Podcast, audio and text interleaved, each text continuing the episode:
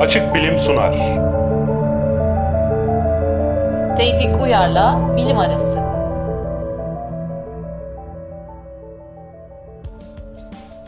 Her geçen gün yeni bir sözde bilimin ortaya çıktığı, şarlatanların kanal kanal gezdiği, neydi belirsiz iddiaların popülerlik kazandığı günlerden geçiyoruz. Bu eğilimin ardında belki de ülkemizdeki bir takım siyasi ve ekonomik belirsizliklerin etkisi vardır. Maalesef insanlar iyi şeyler duymaya ya da dertlerini kısa yoldan halletmeye ihtiyaçları olduklarında bu tür palavralara daha çok prim veriyorlar. Birileri her şeyi nefesle, titreşimlerle, ne yediği belirsiz enerjilerle açıklaya dursun, gelin biz bilim ne söylüyor ona bakalım.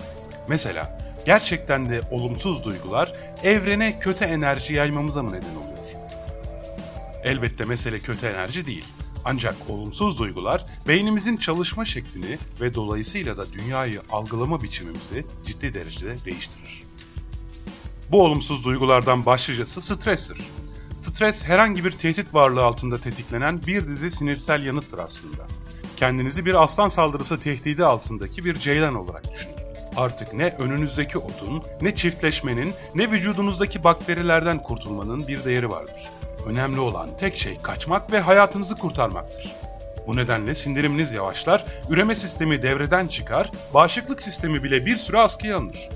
Tüm kaynaklar artık dikkate ve harekete yöneltilir. Elinde bıçakla üzerimize gelen bir katil olduğunda da tıpkı Ceylan'ın yaşadıklarını yaşarız. Ne var ki artık atalarımız gibi ormanda yaşamıyor olmamız ya da evimize sık sık katillerin uğramaması hiç strese girmediğimiz anlamına gelmiyor.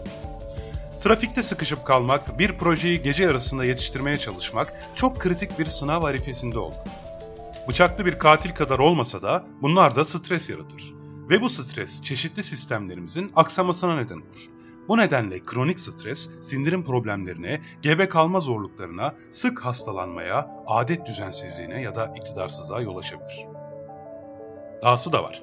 Pek çok araştırma olumsuz duygular içerisindeyken negatif bilgiyi pozitif bilgiden daha çok dikkate aldığımızı ortaya koyuyor. Hatta negatif bilginin olası etkilerini abarttığımızı da. Örneğin bir deneyde iki gruptan birisi özellikle strese sokulmuş. Onlara deneyden sonra kalabalığın önünde bir sunum yapacakları söylenerek.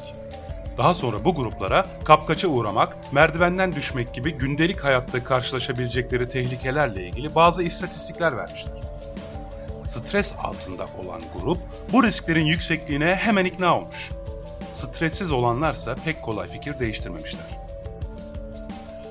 Stres ve kaygının bu etkilerinin günümüzde bize zarar verse de evrim sürecimizde hayatta kalmaya yarayan bir işlev olarak ortaya çıktığını vurgulamak gerek.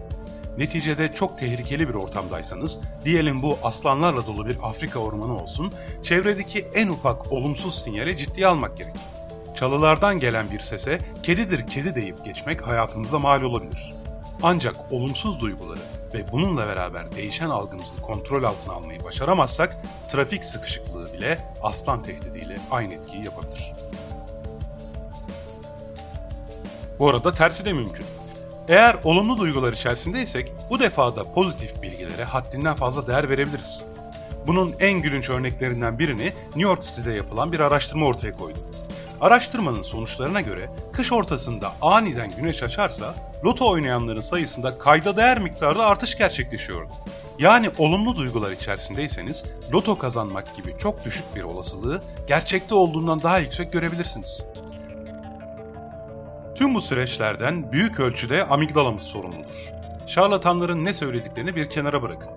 Kötü enerji yaymak ya da evrene iyi enerji göndermek, iyiyi çağırmak, kötüyü çağırmak diye bir şey yok amigdalayı ehlileştirmek ya da ehlileştirememek var. Yani kaygılarımızı bastırabilmek ya da kötü durumlarda bile mantıklı düşünerek sakin kalabilmek, olaylara bir de iyi yanından bakabilmek var.